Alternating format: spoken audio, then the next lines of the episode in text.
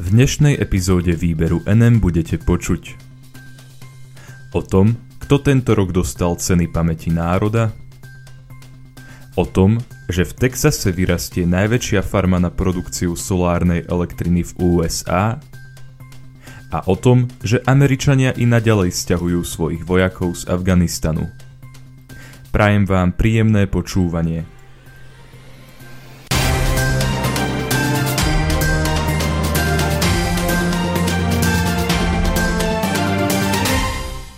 Keď mal 14 rokov, komunisti ho poslali do Gulagu.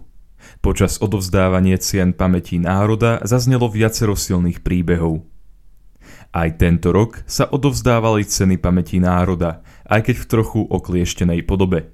Kvôli pandémii ochorenia COVID-19 sa oceňovania fyzicky nemohli zúčastniť laureáti ani hostia.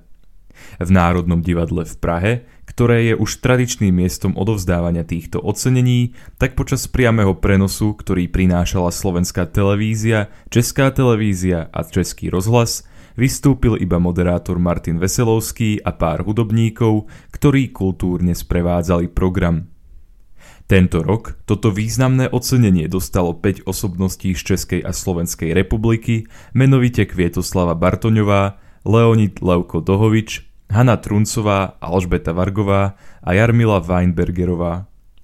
Kvietoslava Bartoňová, ktorá zomrela v roku 2017, dostala toto ocenenie in memoriam. Narodila sa v roku 1928. Počas druhej svetovej vojny zažila vo svojom rodnom meste Olomouc boje nemeckej a sovietskej armády. V roku 1946 sa so svojou spolužiačkou z učiteľského ústavu vydali do slovenských dediniek v oblasti, kde prebiehali najťažšie boje karpatsko-dukelskej operácie. Táto oblasť sa vystýžne nazývala aj údolie smrti. Dievčatá sa tam vydali kvôli tomu, pretože chceli miestnym deťom odovzdať zbierku šatstva, ktorú sa im podarilo vyzbierať. Potom, ako na vlastné oči videli, ako údolie smrti vyzerá, sa vrátili späť do Olomovca a získali podporu miestnych firiem, živnostníkov a dokonca aj jednotlivcov. Vďaka ich pomoci boli schopné zabezpečiť dostatok prostriedkov na jeden školský rok pre 45 detí z tejto oblasti. Po tomto skutku dokončila štúdium a začala pracovať ako učiteľka.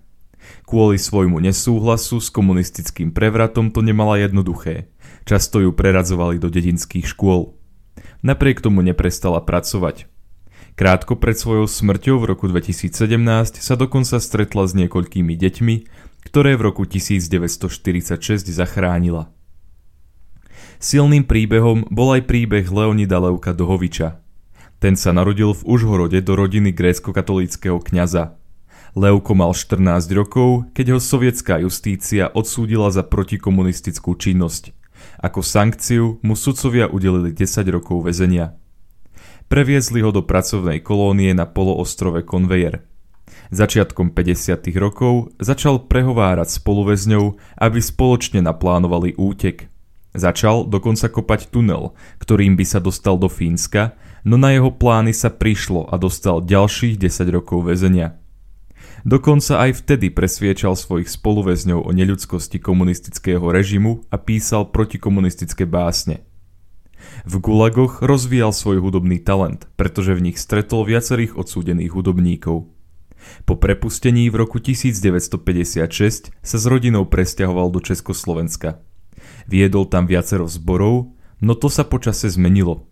Režim ho pozbavil jeho funkcie pretože mal údajne zlý ideologický vplyv na mládež.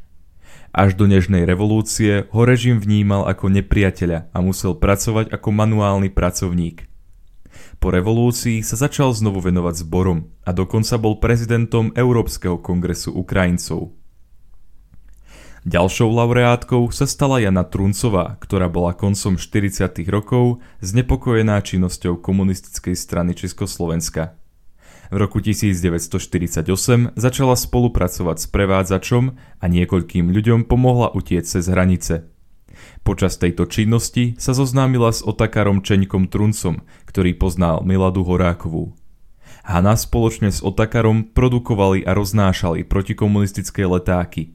Otakara, Hanu a jej otca komunisti zatkli v roku 1951. Hanna strávila niekoľko mesiacov v katagombách v Ústi nad Labem, kde bol neustále hluk a zima, nebol tam záchod a všade bol hmyz.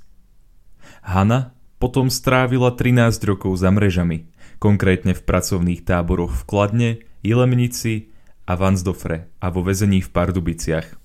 Po prepustení sa vydala za otakara a v roku 1968 začala znovu pomáhať ľuďom prejsť cez hranice. Svoje skúsenosti v súčasnosti prezentuje mladšej generácii na rôznych besedách. Ďalším laureátom sa stala Alžbeta Vargová, ktorá ako tínedžerka žila v Seredi a so svojimi rodičmi žila v dome na židovskom cintoríne. Zároveň sa priatelila s miestnymi židovskými deťmi a so svojou rodinou chodila do synagógy. Preto sa začala už v rannej fáze svojho života stretávať s antisemitizmom v rozličnej podobe – v roku 1940 v meste vznikla jednotka Hlinkovej gardy. Tá začala verbovať jej otca a deti z jej rodiny boli verbované do Hlinkovej mládeže. Keďže jej otec odmietol, prišiel o prácu.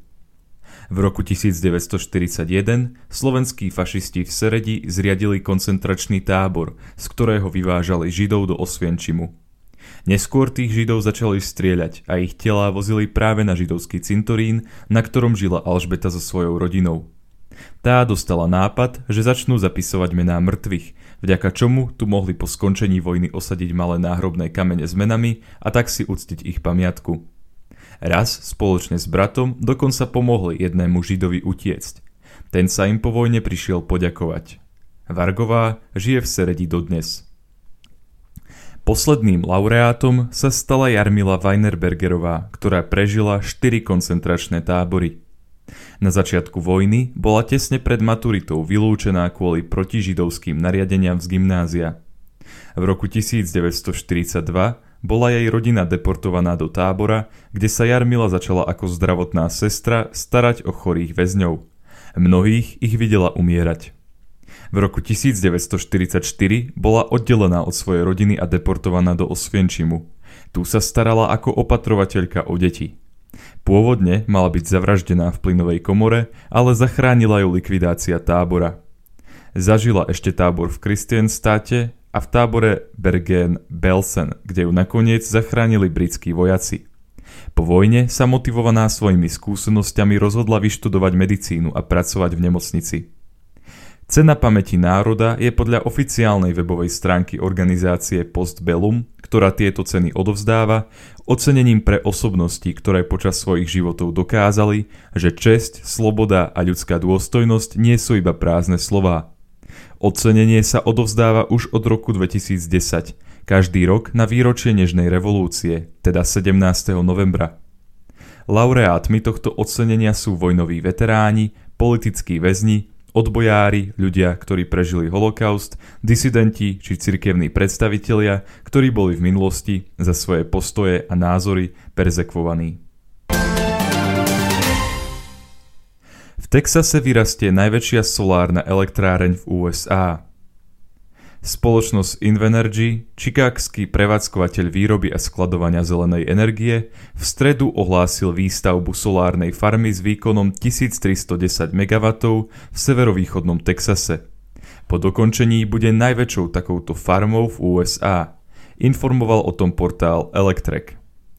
Solárna farma, ktorú pomenovali Samsung Solar Energy Center, je v súčasnosti vo výstavbe. Samsung Solar Energy Center bude poskytovať energiu piatim hlavným korporáciám v Texase a súčasne dodávať energiu trom texaským samozprávam. Samsung Solar Energy Center sa bude nachádzať v okresoch Lamar, Red River a Franklin. Predstavuje investíciu vo výške 1,6 miliardy dolárov a očakáva sa, že v priebehu nasledujúcich 36 mesiacov vytvorí až 600 pracovných miest. Projekt ďalej prinesie platby majiteľom pozemkov vo výške viac ako 250 miliónov dolárov a podporí miestne komunity tak, že bude platiť dane z nehnuteľností v hodnote takmer 200 miliónov dolárov počas celej životnosti projektu. Farma bude v nasledujúcich troch rokoch postavená v piatich fázach. Dokončená bude v roku 2023. Po dokončení bude produkovať dostatok energie pre takmer 300 tisíc amerických domácností. Riaditeľ AT&T, čo je jedna zo spoločností, ktorá bude poberať elektrinu z tohto zdroja, povedal V spoločnosti AT&T veríme, že obnoviteľná energia je dobrá pre planétu, pre naše podnikanie a pre komunity, ktorým slúžime. Sme nadšení z toho, že sa môžeme zapojiť do projektu Samsung spoločnosti Invenergy prostredníctvom najväčšej podnikovej dohody o solárnej energii v USA. Američania sa naďalej stiahujú z Afganistanu. V januári sa domov vrátia ďalší vojaci. Spojené štáty americké oznámili, že v januári 2021 klesne počet amerických vojakov v Afganistane na 2500. Tak málo amerických vojakov v tejto krajine nebolo už posledných 20 rokov. O tejto informácii informovala tlačová agentúra Slovenskej republiky. Oznámil to americký Pentagon, ktorý sa snaží naplniť sľub prezidenta Donalda Trumpa. Trump ešte v roku 2016 počas predvolebnej kampane sľuboval, že dovedie vojny v Afganistane a v Iraku do úspešného konca a privezie domov vojakov, ktorí v týchto vojnách bojovali. Do 15. januára Spojené štáty americké stiahnu z Afganistanu 2000 vojakov. To však nie je všetko. Bojuje sa aj v Iraku a z tejto krajiny Američania takisto stiahnu niektorých svojich vojakov, konkrétne 500. Americký minister obrany Christopher Miller ešte upresnil, že v každej z týchto dvoch krajín ostane 2500 amerických vojakov. Ďakujem vám za to, že ste si vypočuli tohto týždňový výber NM a dúfam, že sa budeme počuť aj budúci týždeň. Do počutia.